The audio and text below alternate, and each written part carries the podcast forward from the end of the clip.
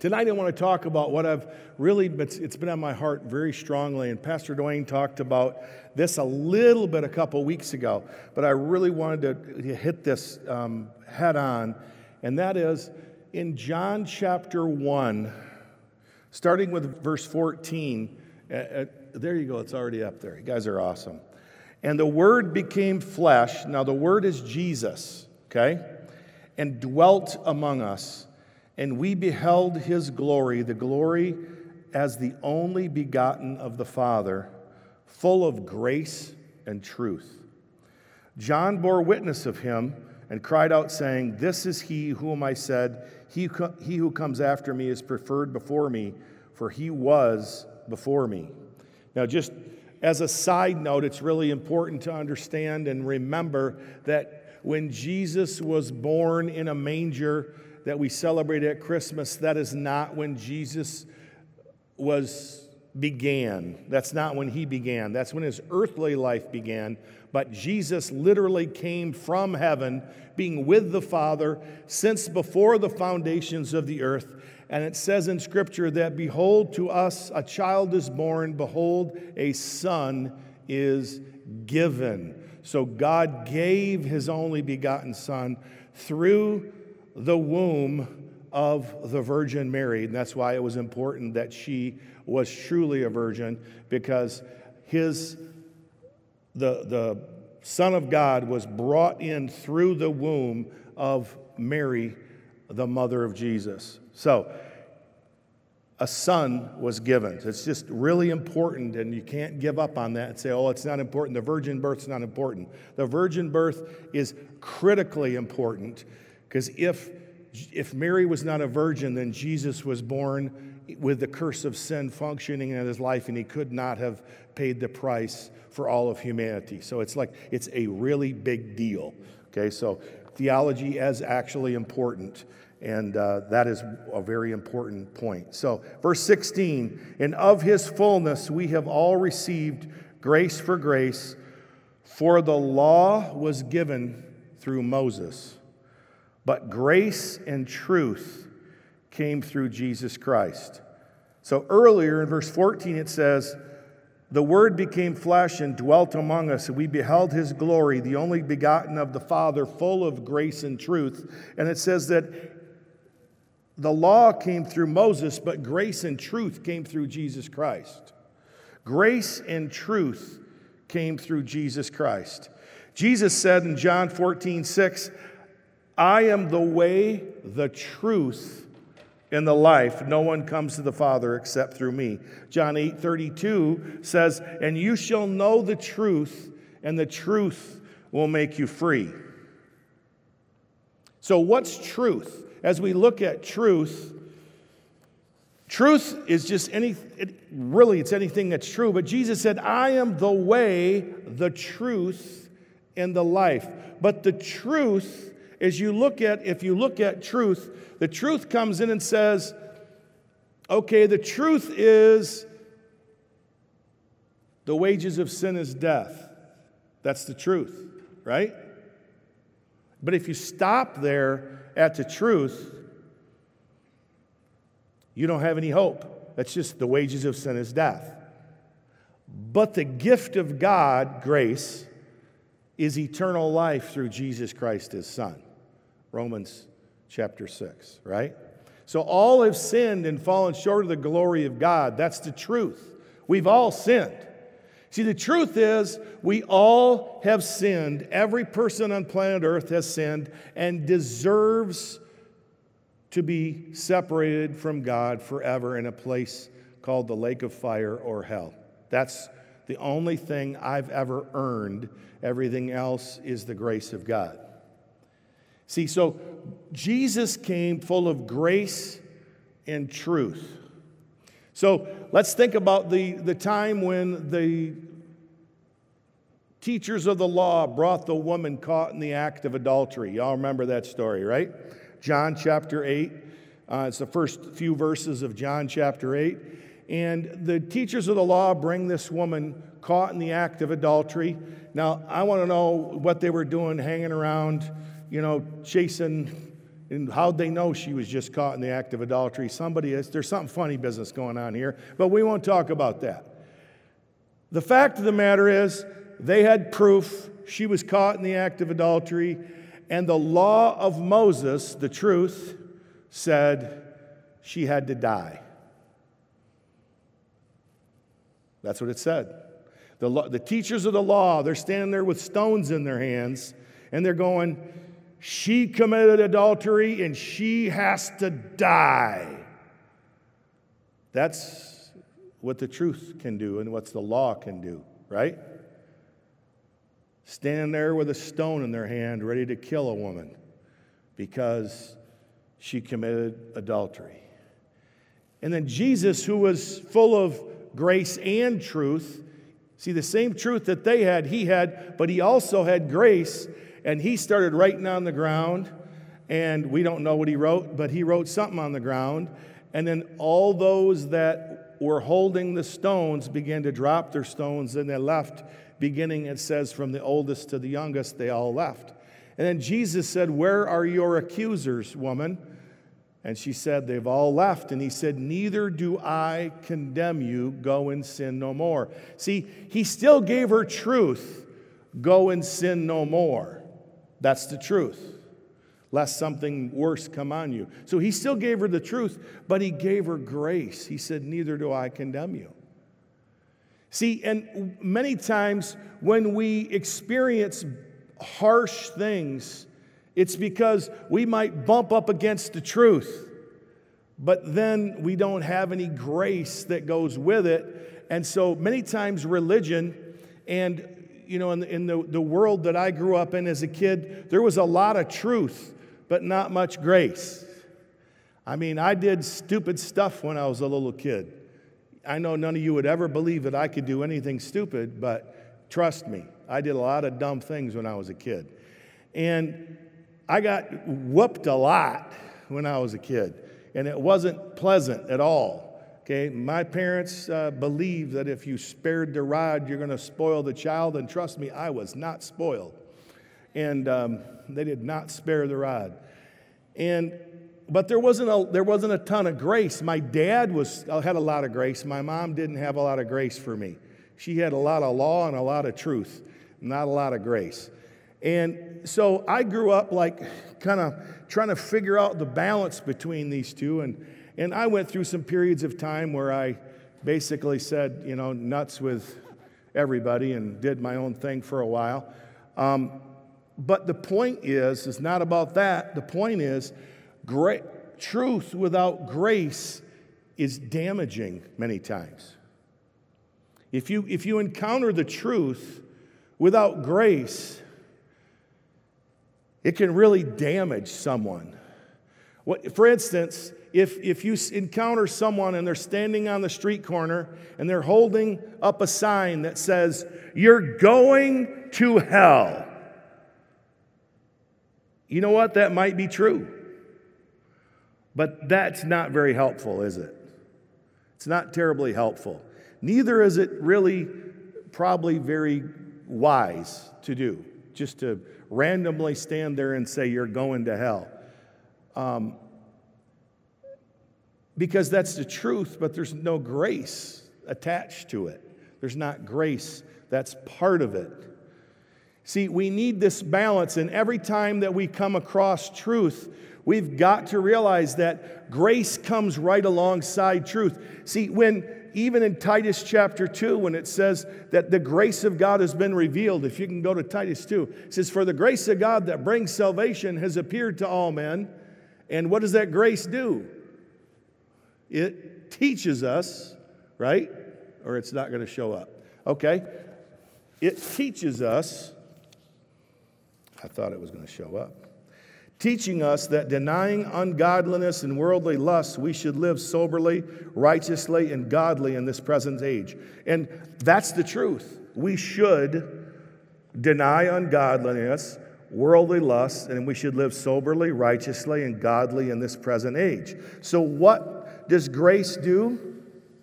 The grace that brings salvation, it teaches us. It doesn't just present the truth that you violated God's law and you're going to hell. It teaches us and it empowers us. Grace empowers us to receive the truth. You see, truth is a, is a double edged, sharp sword. Truth is sharp. Truth can cut. You know, sometimes, you know, you've heard it say the tr- truth hurts. You've obviously all heard that. Hey, sometimes the truth hurts. You tell somebody something that you know is true, they know it's true, but it's not very nice. And then they, you look at them and go, Truth hurts, doesn't it? Well, it's because the truth does hurt many times. So here's what I would say to you this is a, should be a t shirt, and it should be this Truth without grace is like surgery without anesthesia. See, the truth is, you need that thing cut out of you. And we could just, you know, say, hey, tough it out. We're going to cut it out. We'll just cut that thing out of there, right? Done. Stitch you up. But that would be brutal, wouldn't it? But anesthesia or anesthetic makes it possible for the truth to make you free. When I was a kid, you got to understand, I'm the youngest of nine children. We lived so far out in the country, we had to drive into town to get to the, to get to the sticks. Okay? It was, we lived out in the country. And gravel road, and in the springtime, we'd park at the end of our gravel road because you couldn't drive through it, there was so much mud. I mean, I lived in the boonies, okay? Um, so, anyway, part of our deal is we went to the county dentist. Back in the day, you know, a million years ago when I was a kid, there was such a thing called the county dentist. And the county dentist was a grumpy old man in, a, in an office that smelled bad. That's all I remember as a kid. My parents took me there, and he didn't want to spend any money on anesthetic, so he would fill my teeth without giving me any Novocaine. Anybody else have a dentist like that? You got to be over 60 to remember that. And I remember as a kid being terrified of the dentist. Don't make me go to the dentist. He'll torture me. He'll strap me in a chair and drill my teeth and yell at me and all those things. But that was the county dentist. So I was like, I mean, I was an adult and I refused to go to the dentist because I had this wound in me from this terrible experiences I had as a kid. I literally had to go to counseling to get over this. And all you guys, anybody who was there understands what I'm talking about. It was brutal. They're filling your teeth without giving you any Novocaine or any, any shots or anything. So when I, but the truth was, I had a cavity. I needed the cavity filled. He was doing me a favor but it truly wasn't any fun at all. It was awful. So, the truth, when you don't accompany it with grace, is really brutal. It's like going to the dentist and not getting a shot or any laughing gas or whatever it is they give you to make you feel good. It, it, without any anesthetic, it's just getting the job done, right?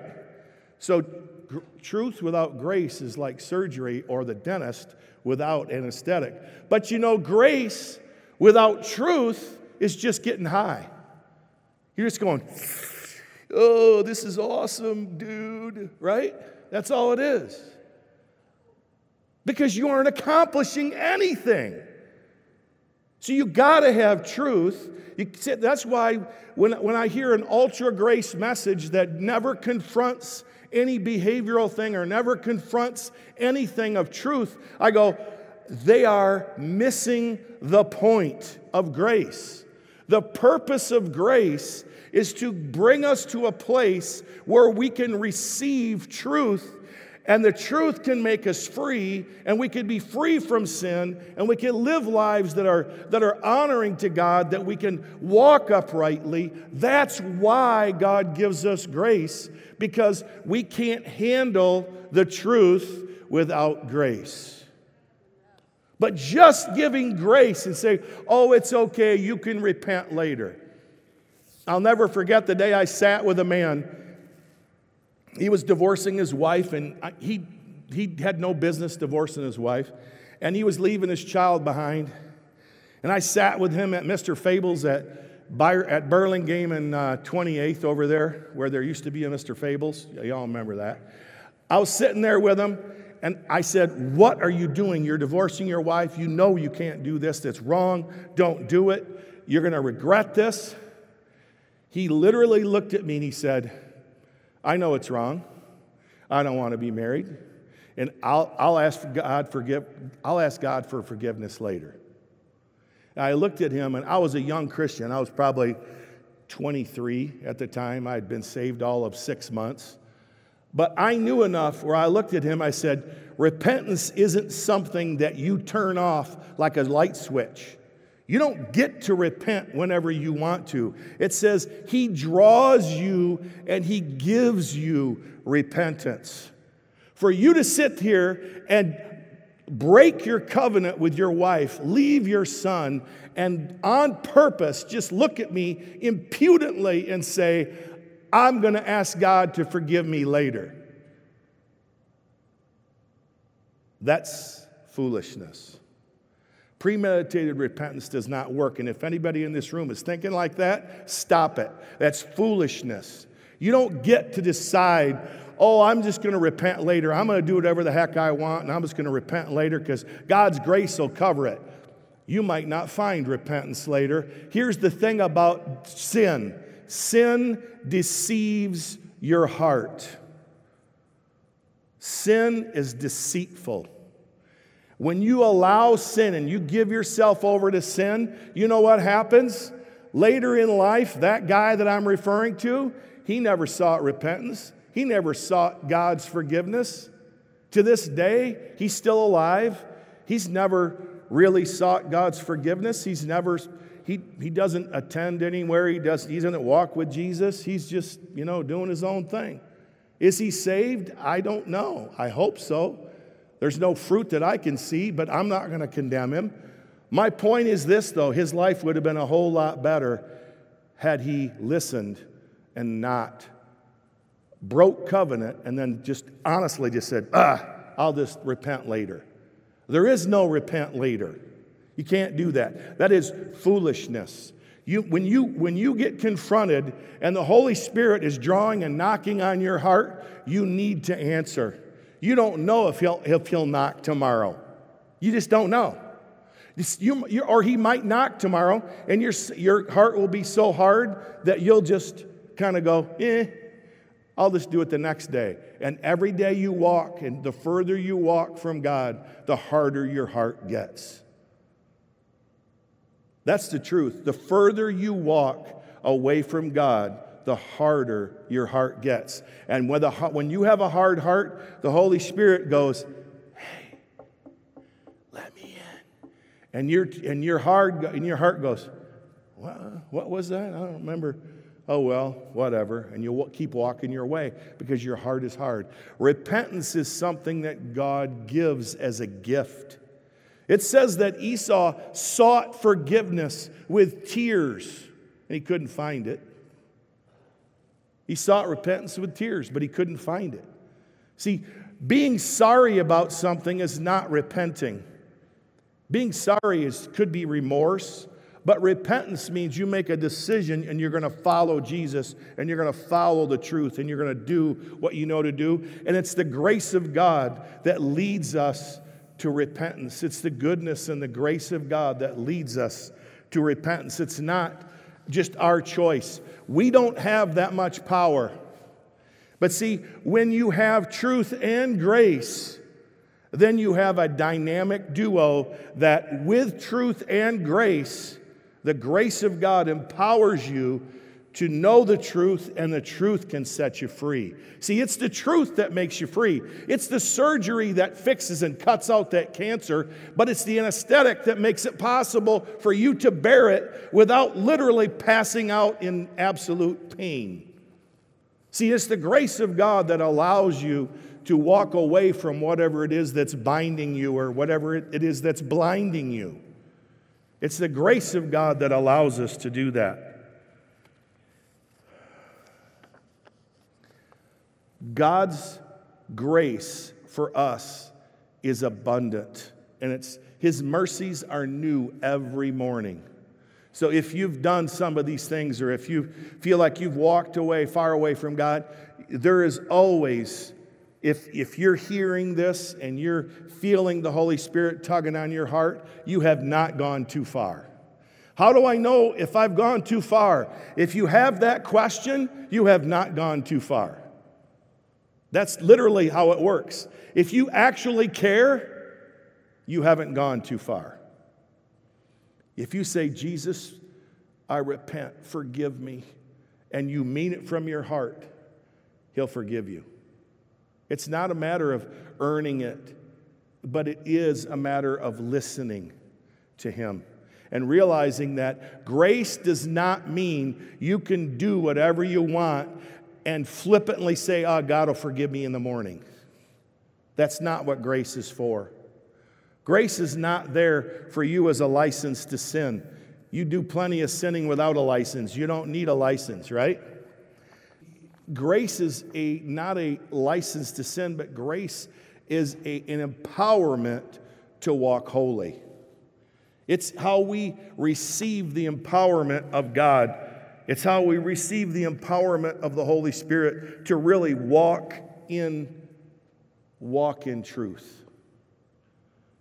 So today I want us we're going to finish up tonight with a little exercise.